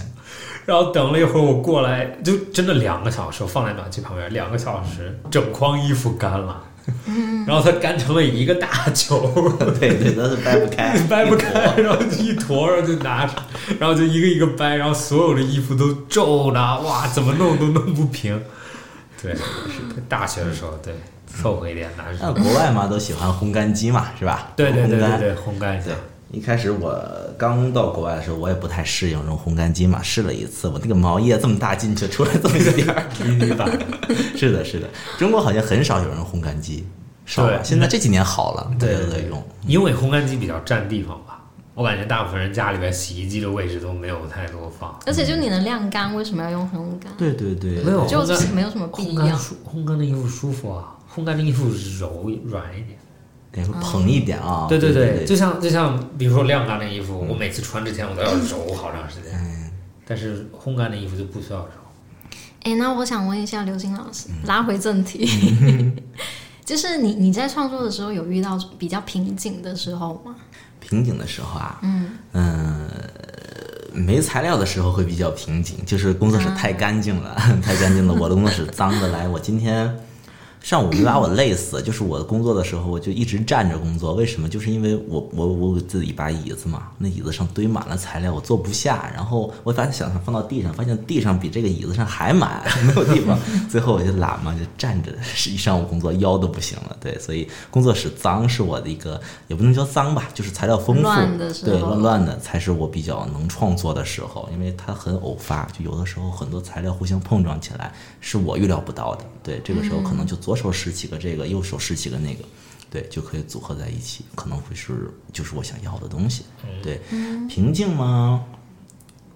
当然也有，就是呃，我我我这个人怎么说呢？平时脾气很好，但是有的时候会自己跟自己较劲，对，就脾气就自己就上来了，不因为任何事情，就是上来了。那个时候真的是创作不了，但是可能会持续个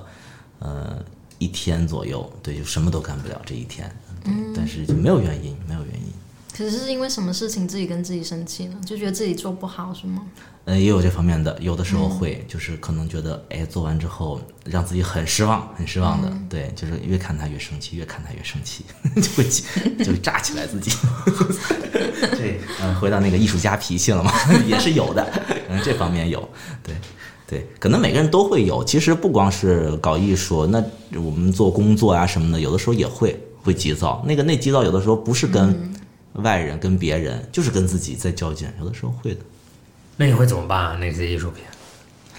类似的这样子的情况的话，我我基本上那个作品都会全拆掉，我都会拆掉，整个拆的粉粉碎，看不到面目全非，然后再重新把它立起来，重新弄。这样子会会会能解，但是那做这种动作的话，基本是要隔几天之后了。我要先把它放掉了，这东西。如果当场弄起来的话，那肯定就丢楼下去了，那真的是用不了了。对，就是会放几天，做点别的事情，或者不干脆不搞，啥都不搞。啊，这对其实蛮有意思的。做做艺术品的时候，就是有些东西，或者我拍照嘛，然后拍照的时候，就是我很难当天拍，然后当天选。嗯，因为我还沉，我还会在想那一瞬间，就我想要的那一瞬间。反而，比如说拍完照放两天，然后再回来选，你就会大大方方的选一些你觉得不好的，就会删掉。因为你刚拍完的时候，你就觉得，我会觉得就哦不舍得删，就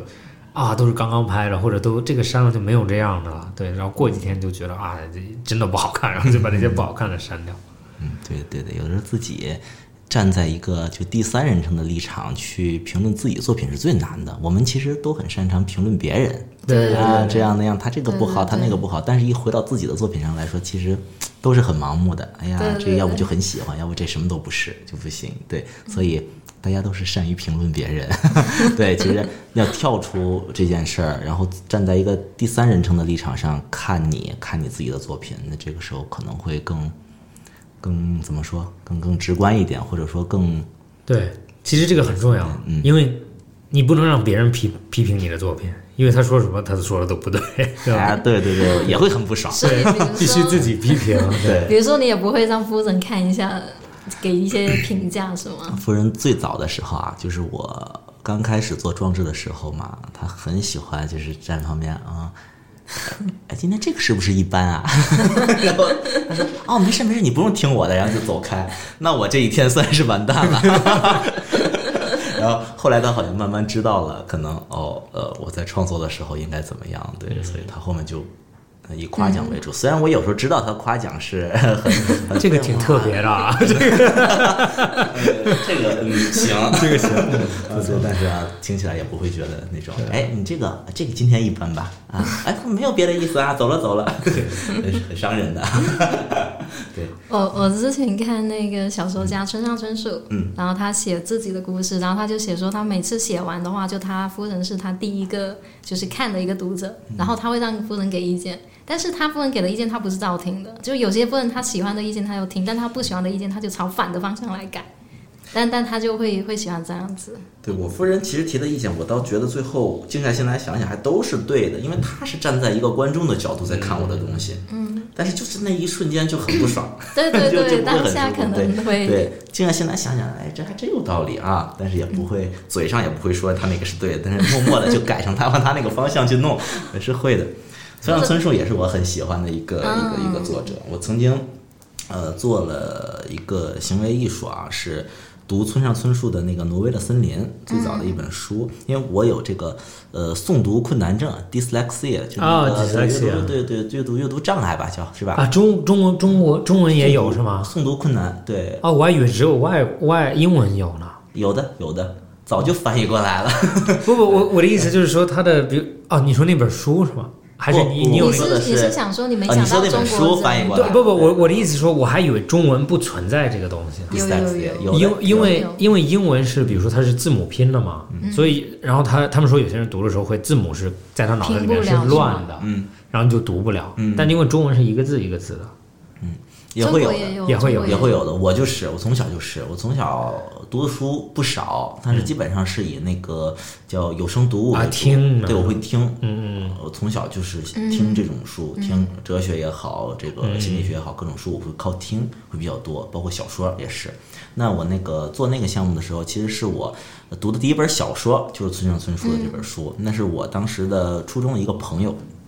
给我读的，就是我们一起旅行，他帮我读了这本书，整个读下来的。然后我在读本科的时候嘛，读呃研究生应该刚进研究生的时候，我做了一个作品，其实呃来说的，其实主要是想说我们作为一个创作者也好，如何面对自己身上的弱点，因为太多的作品其实是站在一个高空去俯视人间的感觉，就是哦，我来告诉你们什么是对的，你们应该怎么怎么做。但是很少有人去展开自己的弱点，去去去给别人看。那我想做了一个这样子的东西，我就重新用了，当时就没有计时嘛，就是但是整个读下来那本书用了将近三十个小时。哇那这三十小时我只喝水，没有吃东西，然后站在一个很很黑的一个房间去读这一本书。那读的真的是龙飞凤舞的，就是我会看东西是那种串的，也是也是串的，就是、啊，就顺序是顺序都是乱的。然后我，而且，呃，中文的这个诵读困难是还有一种程度是什么？就是我能读下来之后，但是我脑子里没有任何画面，我不知道我读的是什么。理解理解，就每一个字都认识，但是不知道这个字读完之后，这个东西反馈不到自己的脑子里，那是这样子，所以我能靠听，然后来知道这些事情。那就这样去读，读下来一本书，用了差不多三十个小时读完这本书，对，然后就做了这样一场行为。其实就当三十个小时没有停吗。没有停，一直在读，然后但是也会累的，可能放空一会儿再去读，但是都是在这个画面当中，我没有出这个画面，一直在做这件事儿。然后其实，呃，看到这个作品的观众其实是很 很艰难的，因为没有人会站在这儿看我二十二十多个小时做这个事儿。那他可能进来的时候看到我正在读某一句某一段，然后他就出去了，换下一个人再进来再看。那其实对于他们来说也是煎熬的，因为他们也听不懂我在说什么，读的东西很，就是我自己后来听的时候都听两段就读听不下去了，太难听了，读的那什么玩意儿啊？对，然后就是其实我想用这个作品，其实更多的是在说每个人都有自己的弱点，但是有的时候这个弱点你可以展现给别人，告诉别人。嗯这个和我上大学的时候一件事儿，为什么想做这个项目啊？就是因为我们会有这种哲学课叫 critical thinking，就是批判性思维这样子的课程，那会读很多很多的书。那当时我一直在就是什么那个什么 The Society of Spectacle 啊，什么景观社会啦，什么这些东西都在读，都能找到有声读物。因为我是课下默默的找这种有声读物去听，然后在上课再跟老师讨论。但是好像哪篇我忘了，但是那一篇就是找不到了。后来那一天上课的讨论，老师最后课下就问我说：“你怎么今天没有发言？”然后就是我，然后我才跟他们讲了，说我没有找到这个有声的东西。然后他就他很惊讶，他觉得特别酷，说你这个你这样的一个状态竟然能持续学到研究生阶段，就是你之前是怎么上下来的这个学对他觉得很好，说你没有必要去掩饰这个事情，你可以展现出来，告诉大家。那最后我就做了这样的一个项目，是他的一个契机，我去做的。哇，很棒！我非常对我非常赞同你那一点，就是说你的用你的弱点，或者就也不是说弱点，就是用这种行为艺术去让人们更理解这这些东西，因为它本来在社会里面其实不是在表面上面大家都讨论的东西，其实去用它引出来一些话题去做这些东西。对，感觉还蛮厉害的，而且你还你还之后还留学对吧？嗯，是的，所以嗯对，那你英文是一个有很励志的英文有 dyslexia 也有吗？呃也是有的，啊，是有的是哦，对，是其实是通的，通有语言对对，所以我学语言特别不擅长，我哦语言很差的，其实真的不擅长，真的是靠拼了，拼尽全力，最后对对去对，因为你还要参加考试什么，但考试不可能读给你听，对吧？是的，是的，对啊，所以在那种环境所下能通过来是真的很厉害。对，所以我偏科很严重嘛，是这样。对，但是等完都过去了，都过去。其实那样子的作品，更多的也是因为不是每个看到的人都会有我这样子的问题，但可能每个人看的都有自己的问题。其实这个作品更多的是让每个人想到自己的问题，然后去可能静下心来想一想自己身上存在的问题，我是否也在隐藏这件事儿？对啊，其实你我在在澳大利亚，它有一个它有一个活动是盲人，就是你它是让你体验盲人的一个，它叫 Dialogue in the Dark，就是在暗示着说话。嗯然后他进去是一个，就是它是一个慈善机构，然后他会你有一个导游，你进到这个房间的时候是一个大的很大的房间，它模拟这个城市的每一个细节，比如说墨尔本的店，就是它有电车，它有菜市场，嗯，它市中心有菜市场，很多花园、树啊这些东西。那你的你进去的时候，你是戴着眼罩，然后好像灯也是全黑的，就是连一点点光都没有。然后你进去的时候会有一个向导，然后那个向导是个盲人，然后你就相当于他带着你，因为他们盲人他们很习惯在黑暗里，所以他就知道东西在哪，他就很顺着走，然后他就带着你一点一点的走，嗯，然后等你你进到那种状态的时候，你才发现哇，就是他们做任何事情，就比如说你日常去你去上一个电车就两个台阶嘛，但你那两个台阶你有可能要上十分钟，但是相对这些盲人，他们就也要跟你一样，就是你没有任何，他们没有那么多过过多照顾他们的东西，有可能就有一个扶手什么的。然后到最后的时候，就是转完这个城市，然后就你会发现，就是你你连迈一大步的勇气都没有了，然后就就完全把你放在他的那种生活状态里面。然后他，然后你到最后的时候，他给你十分钟的时间坐在那里跟他聊天，然后你跟他说话，然后你跟他说话的时候，他就就什么问题都可以问，就是比如说你你我当时问他就你有女朋友吗？你跟女朋友你们约会怎么约会啊？这些东西怎么做？他他都很开放的告诉你。然后聊到这时候，我就稍微有点有点想哭了，就是感觉就是啊、就是还有这些人就是完全没有理解，然后就就有可能就跟你讲那个非常像，就是看到就是你不理解别人他的难处在哪里，嗯，然后你只看到自己我天天多难，然后反而就没有任何任何这种反思的感觉。嗯然后其实艺术能做的非常大的一点，非常重要的一点，也是提醒别人，就是让大家都理解，就是世界上都有都有不一样的人，然后大家的观点都不太一样。是的，然后其实补充一点，就是为什么当时比如说和伊藤计划一起做这些东西，其实也是想从有我感觉有两个点嘛，一就是让让大家理解，就是任何的工业工业生产都会产生垃圾，然后但是重要的点是，作为工业生产里面看待垃圾的态度，其实不是像正常生活中看待垃圾的态度。就是比如说你在家里面，你的垃圾就是垃圾桶，但是相对在工业生产里面，或者是在任何的比如说生意里面，看待垃圾的方式，它是没有真正到垃圾的状态。就比如说我们工厂，他们做很多羊羊皮的东西嘛，它有很多羊毛，为了控制长短会被剪掉，嗯，但是剪掉以后，它会被收集，然后打包，然后再给呃纺织厂，然后纺织厂会给它重新分类，然后再去做纺织品。那对于有可能某个工序来说，它是一些垃圾，但是对于整个生态里面，它反而只是一个副产品而已。然后皮革本身其实也是一个副产品，因为人们养羊、养牛是为了吃它的肉或者它的牛奶，嗯但是作为这个动物的副产品之一，比如说它的其实很多那种内脏啊，去做有些饲料啊，然后比如说它的肠子去灌香肠啊，或者做一些，就 不要说那么具体哦。对，sorry，我的意思就是说它的它有。它它其实没有被浪费太多东西，因为它所有东西都还有附，就是留下来的价值。那作为我们品牌去做皮，也是因为羊皮本来就是本来要丢掉的，就是你如果不用它，因为现在没有人缺皮的东西，就是不像原来就是大家有没有衣服没有纺织，现在都有纺织了，那皮就变成了一个副产品。那在这个副产品里面，其实再创造一些有价值的东西，就很接近我们说。比比如说在一吨计划里面，其实我的看法是，真正的废料或者对我们来说是真正的废料，就是真的很难再去重新利用了。那怎么把这些东西交给一些有同样看法的人，把它做成一些可以再次使用或者观赏，就有可能艺术品没有使用过分的使用价值，但是它有一个观赏价值。那这个观赏价值怎么就是去传达一个理念？那这个理念就是，比如说现在咱们合作的一些艺术品，对，对，而且我觉得艺术品很重要的一点，其实就刚刚说的有一个有一个提醒的一个作用吧。对，比如说有提醒到说，可能可能每个人身上都有自己的弱点，那刚好我是这个弱点，但是但是我不介意被你看见，那你也不要说介意去看见别人的弱点。那另外可能在可持续发展这一块，就是可能提醒说大家在环保这一块怎么去更更好的去购买一些环保的产品，或者说生活中有什么更好的环保措施可以做。就像上上期说了嘛，就是没有历史学家了，对吧？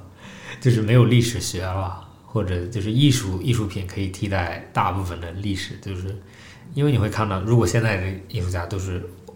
比如说用，就像你做的很多废料去做，然后呢，在这个阶段，在这个时间，当代艺术就是提醒大家去不要去丢你身边的东西，不要被这个过分消费的理念。其实啊、对，也也有可能延伸了 Murakami 的看法，就是不要去迷茫消费，更多的是有意识的去。哎，对，然后我我还想再问刘星老师一个问题，就因为有艺术品的存在，就存在解读嘛，嗯，对，然后然后大部分人的解读都肯定都都会是错的嘛，对，就是因为会有自己的投射，或者说一些误会的成分在里面。然后我我很好奇的问一下，就比如说你的作品在被解读的过程中，有没有一些比较有趣的事情？啊、是。那最近的话，在那个一仓的那次展览也是，就是我发现很多的观众说我那个是《西游记》，说我做的是个猪八戒，哎，我觉得蛮有意思啊，因为这个是我自己做的，起初没有想到的。所以说现在解读错这件事，我觉得当代艺术是个非常非常开放的一个课题，真的也就不太存在解读错。还是那句话，就是回到观看者的他的背景是什么，然后他解读出的是什么。那当然了，每个艺术家都有自己对作品的解读，那这个可能是最原始的那个创作动机啊。那艺术家知道，或者说，呃，一些人想要去了解这个艺术家的人，他们知道也足够了。那这个可能更多的，比如说每个观众看到的是什么，我倒反而希望它是一个开放的，它是一个开放的状态。所以就是被说成《西游记》的那个也没关系，哦，我对吧？觉得特别有意思。我仔细看了看，哎，还真像，还真像。他说我的是猪八戒，我觉得还真像。是的，是的，但是那很很很好，很好。他可能也是他带着女朋友来的嘛，博女朋友一乐，我觉得这也是我为社会主义做的贡献。他女朋友开心了，他女朋友笑都笑死了，我觉得很好。那我也帮助他们俩一把。哦，或者去对，作为有些艺术家，你真的不懂的时候，你很难去解读的。就是你，你那个很有名的那个叫 Jackson Pollock，嗯就是甩墨的那个。很多人其实我感觉，因为当时我看了他一个一个当代艺术展，就是解释其实一个当代艺术的历历史，然后他的在这个历史里面，其实在整个整个大环境里面，你能理解为什么它存在，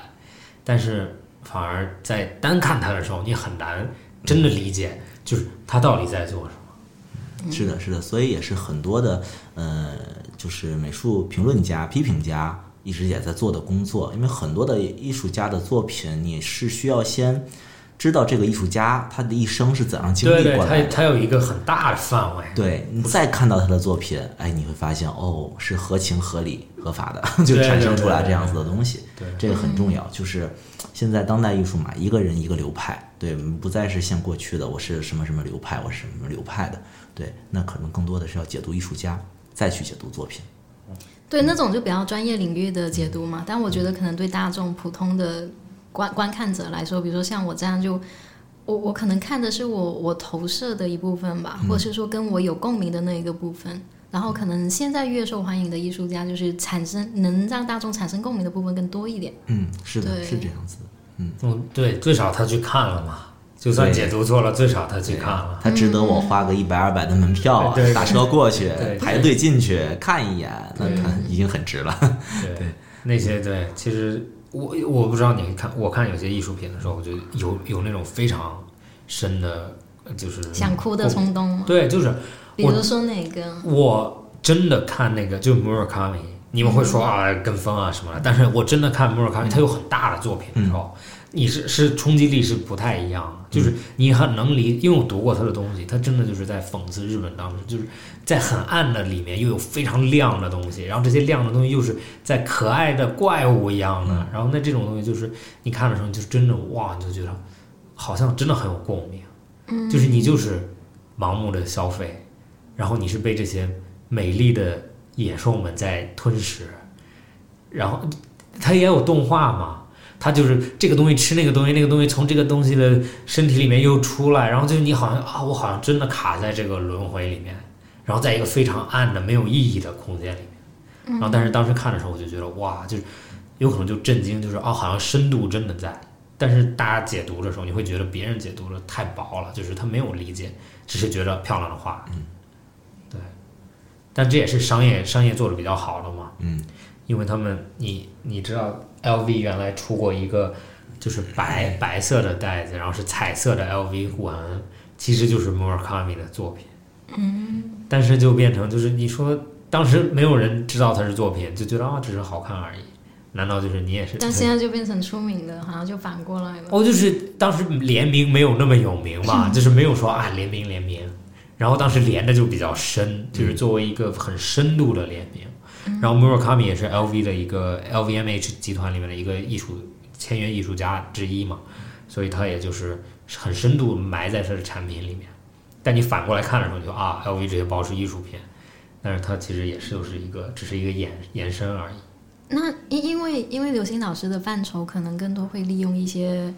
一些多余出来的一些废弃品来做创作嘛。我很好奇的其实是在现在，比如说领艺术领域这一块，就是可能跟环保或者是说跟可持续主题相关的，其实这个领域有多大，就占比有多大？呃，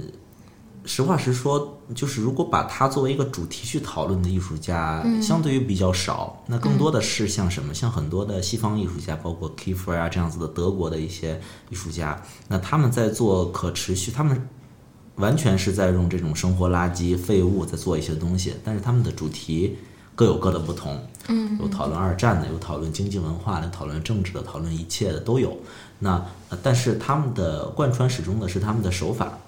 可能会运用到了，所以说可持续更像是一个艺术家的方法论一样，就是他会一个创作方式一种媒介，然后贯穿着他的作品。那观众在看到的时候，一个是了解他的主题，二一个再通过材料，他的材料的运用来来来证明他是在用一些废弃的材料，他没有对社会造成任何的危害，对自然造成任何的危害，是这样子。所以呃，很多艺术家用废弃材料的，包括有一个叫斯大林罗比的，是一个他之前还和 C.K 合作过。嗯。啊，就是呃条条甩的很多点点，然后在地上做痕迹的。它纸纸板啦，然后废弃面料啦，都会用到很多很多。但是他在他的采访当中，没有人会呃问到他关于可持续或者这样的话题。但是我们会发现，在他的整个作品当中，贯穿了这样的一个主题。对，只不过是他没有把它定成一个我的创作动机而已，是这样子。所以我觉得。可持续更像是一个更大的一个范畴，很多艺术家参与了这件事儿，这样子。所以其实变成他创作的一个很 basic 的一个东西了，对吧？对他贯穿着他的生命，不用特地去提的这个东西，是这样子。所以这也是我觉得是一个非常好的一个一个现象。那么更多的呃，过去的很多的艺术家其实。对自然来说是造成蛮大伤害的，呃，对，是的，因为很多像那个德那个意大利的什么贫穷艺术啊，有一个很非常棒的艺术家，他就是靠砍树，啊，砍所有的树，然后放在美术馆里做成各种各样的雕塑，一棵一棵，但是都是以树的原型。他的一生创作，那真的是 砍了多少？砍了一片，一片森林。对，一片森林没了。他这一生创作，对。但是现在的话，很少有艺术家会愿意这样去做了。因为会被人谴责吧？这样的话。但他很受尊敬，他很受尊敬，因为在他的那个年代下，没有人会考虑这样子的问题。对，这也是时代的坐，这就是一个坐标而已。其实就就像现在可持续作为一个艺术的基本，其实就是因为我感觉就是，比如说当代艺术。前几年就是非常多的塑料作品啊，这种就是它用合成材料，就像产品一样。然后现在又回到了一个比较粗犷的范围里面。其实跟现在做品牌一样，就是我也不太喜欢说，比如说我们品牌是可持续品牌，因为这是一个基本道德，就是它不是一个。啊，你要打着鼓敲着锣给大家喊，就是这只是我的，我给我自己设定一个范围，我的范围就是这样的，这是我们喜欢的范围。然后呢，不管你怎么样，其实我也不评价别人，就是这是我们自己要做的一个一部分而已。对就不太需要打着这个旗号去做事情，是对，吧？这对这就像是你你不要对，因为你说出来就感觉你比别人好一样，但是其实你还是要我的作品，呃就就是比如说作为艺术家，我的作品要能打动你才 OK。不不，你不要喜欢我是因为我可持续，你要喜欢我是因为我们的作品是这样的，不是说对我鞋子一样，就是你要喜欢我们的鞋子，不要买这双鞋因为它可持续，对吧？如果你不要买了，就不要买嘛，对吧。嗯 是的，是这个道理。OK，好的。刘星老师有什么问题想问我们吗？问问你们未来的计划吧，我蛮想知道的，对，蛮想知道的。呃，大概吧，就是因为我们这个品牌，就你也之前也听过一个简单的介绍。那我们其实今年啊、今年是一个筹备阶段，然后明年是我们的第一年，在新的新的面孔在中国和全世界会出现。那在这一年里面，其实有很多东西我们还在学习。那比如说跟艺术家们合合作啊，这是我们内容团队需要做的地方。那内容团队作为一个像一个一导火索一样的，就像是一个引子，去引出来各种不一样的未来要做的产品。就比如说我们现在想做的一些，跟跟你说的一些，就像你帮我们做的一些艺术品，那这些艺术品一定是未来我们要拿回来，然后思考，就是比如说你的结合方式，你的理解，对这些废料的理解，能不能和我们的产品设计未来也能结合这些理解，或者想办法创造更少的废料，然后呢，用这种方式去引出来下一季的或者未来的产品，那就是希望有一种内循环的方式。那或者是不是有些，比如说你的结合方式，让我们想起来了，哦，是可以做另外一种产品。那我们是不是就可以去做尝试着做一些别的产品？那作为品牌来讲的话，那有可能就是另外一点是，一定要想办法怎么打动你的消费者，或者提供一些价值。这是一个怎么说都是一个生意嘛，但是但是生意生意的理解，就是中国人理解生意其实非常到位，就是外国人是叫 business，business 就是 busyness，就是 busy 加 ness，嗯，就是你多忙，这就是生意。那中国人理解生意呢是生意，就是产生意义，就是我们也在一直思考，我们能给我们的客户产生多少意义，包括未来会做的杂志啊，现在的咱们在录的播客啊，刚刚听到的音乐啊，都是我们想产生一些，就是给消费者一些额外的价值，就是作为我们的品牌能帮你做的一些东西。对，说的比较泛，但是因为现在也是在一个还是在筹备阶段，所做的事情也是比较泛的，就是我们所有东西都想做。那什么东西消费者喜欢，或者客户们喜欢，不不说消费者或者听众们啊、观众们喜欢，也是我们要做的。就像你做艺术一样，就是有多少人看这个展，其实蛮重要的，不是说要有多少人要买我的东西，对吧？对的，对对对的，对的，嗯，对，那非常好。首先，我们先把我们想说的传播出去，对对对这是非常重要的一点。对。那刘星老师这一块呢？因为你的展览是崭新的一天嘛，那在未来这一块是自己的创作上有什么新的想法吗？嗯，目前有，目前嗯，我会找到一些非常有意思的人，然后可以共同去做一些行为上的创作。因为我很多年上次说说的那个 dyslexia 那个之后，我没有再做任何和行为有关的作品。那其实我的装置某种程度上来说，很像一个一个的演员，我不知道大家怎么看啊？就是它很像一个一个的角色。生活在我身边的一些角色，我电视里看到了一些人的角色，嗯那他更更像角色。然后我之后想把它做成，比如说像话剧啊，比如说像一些行为这样子去结合去做。因为这也是北京的一个美术馆的馆长跟我聊的，他觉得他的那个场地是一个非常大的一个纯白色的这么一个很高的一个空间，他觉得这个地方特别适合演一些实验的话剧。然后他又觉得我的那些人很像一个一个的。演员演员活灵活现的出现在那个场地，但是他们很夸张，他们不是我们生活当中的一些人，但是他们可能具备着人性里面的放大的优点、放大的缺点，那好，他想把它做成一个这样的，我觉得我也蛮感兴趣这一块儿的，后后期可能会想做。那我也在跨界，对对对。对，我也在跨界。这其实也就是现在的社会里面，就是科技所带来的就是方便性，就是想跨界都可以跨，或者就是本来就没有界，嗯。因为它的延伸性本来就很超级强，对，就像对，因为你做的，比如说你的装置艺术里面，它本来就是像角色一样，嗯，它还是啊，有可能这就是未来你有名了以后，人们会反过来看，哦，他在做这些角色，但是做的过程中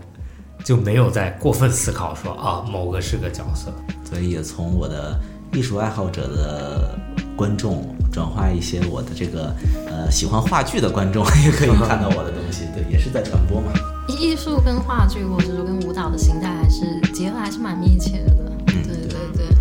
然后最后表情包，出了一些表情包一个非常大众商业的。表情包你就成功，对，开玩笑。那那你们两个干个杯吧。OK，好的，好来谢谢，下次下次不开车，咱们喝一杯。下次不开车。谢谢。谢谢谢谢。本期到这里结束，谢谢大家收听。